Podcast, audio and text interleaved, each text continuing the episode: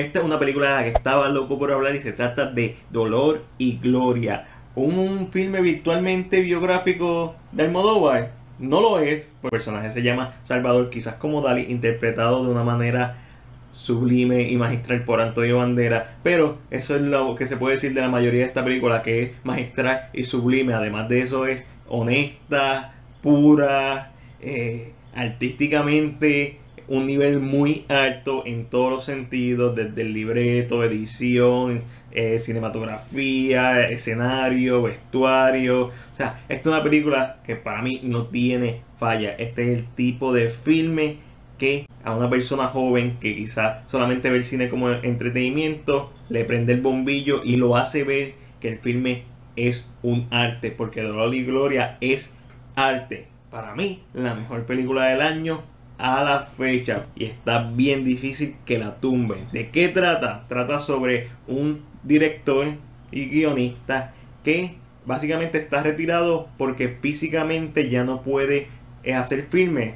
Tiene la espalda lastimada, tiene enfermedad de los pulmones, sufre de migrañas, tiene un problema en la garganta que hace que se ahogue, se le hace difícil caminar, se le hace difícil dormir. Y este va de una manera retrospectiva viendo su vida al tener que reencontrarse con uno de los actores que 20 años atrás trabajó en una película. Esta conexión con su pasado hace que empiece a analizar y contemplar su vida de tal forma que le permita seguir adelante. Y esta es una película brillante en todos los sentidos. Almodóvar nos trae su versión más madura en cine, pero a la misma vez con todos los trucos y con todo el estilo que él tiene. Muchas veces los críticos decimos que es una película con mucho estilo, pero sin sustancia. Almodóvar nos trae tanto estilo como sustancia y esto es lo que uno quiere ver como cinéfilo cuando va al cine. Una película que te dé en la cara, una película madura, una película que tenga algo que decir, que no tenga falla. Obviamente, esto es una o dos en el año que pasa así, pero me da gusto haberla visto porque Dolor y Gloria es sencillamente mi película favorita del año. Dolor y Gloria es un peliculón y obviamente se los recomiendo. Si nunca has visto una película de Almodóvar, este es el momento perfecto para comenzar a ver de su cine, ya que Almodóvar es uno de estos cineastas que uno tiene que estudiar. ¿Por qué? Porque ah, desde su comienzo en los 70 o 80 su estilo ha ido evolucionando y Dolor y Gloria para mí representa el máximo estatus de esa evolución. Sigue siendo atrevida, sigue siendo en tu cara, pero brillante por demás y madura por demás. Como dije, este es el tipo de película que te hace contemplar el cine como algo más allá de entretenimiento y te lo presenta como arte. Dolor y Gloria es la razón por la que nosotros vamos al cine, ver una película que nos toque. Tienen que verla para entenderlo,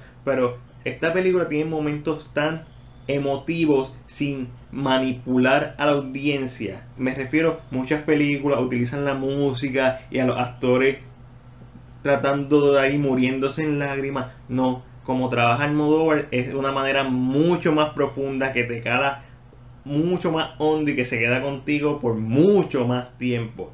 Por ejemplo, hay una escena, y sin dar spoiler, en donde él se reencuentra con una persona de su pasado y simplemente están hablando. No necesariamente ni siquiera recordando. Pero esta conversación es el tipo de conversación que al menos yo siento que he tenido o puedo tener con personas de mi pasado y te afectan en un sentido bien maduro. ¿Por qué? Porque son cosas que uno tiene que dejar ir. Y Almodóvar sabe cómo trabajar esto de una manera bien sensata, honesta y sin melodrama. Y esto es algo que me encantó de Dolor y Gloria. A pesar de toda su teatricalidad, la película se mantiene sencilla y agarra al espectador de principio a fin. Hay una escena que es un poco psicodélica y quizás es la única parte de la película en donde puedo decir que alguien se puede desconectar, pero es casi al principio del filme y realmente es súper Almodóvar y no dura ni tanto, no dura ni cinco minutos.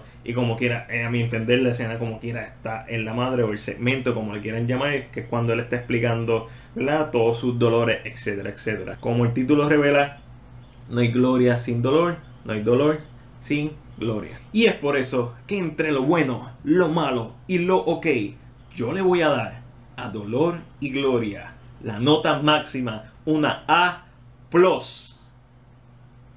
Pero esa es solamente mi opinión, déjame saber la tuya en la sección de comentarios. Como siempre, si te gustó este video, dale like y compártelo. Recuerda seguirnos en nuestras redes sociales y únete a nuestro Patreon para que participe en todos nuestros sorteos que hacemos mensualmente. Si no te has suscrito a nuestro canal de YouTube, dale, suscríbete que estás esperando. Así nunca te pierdes nuestros videos. Como siempre, este fue Mac Díaz Rodríguez. Hasta la próxima.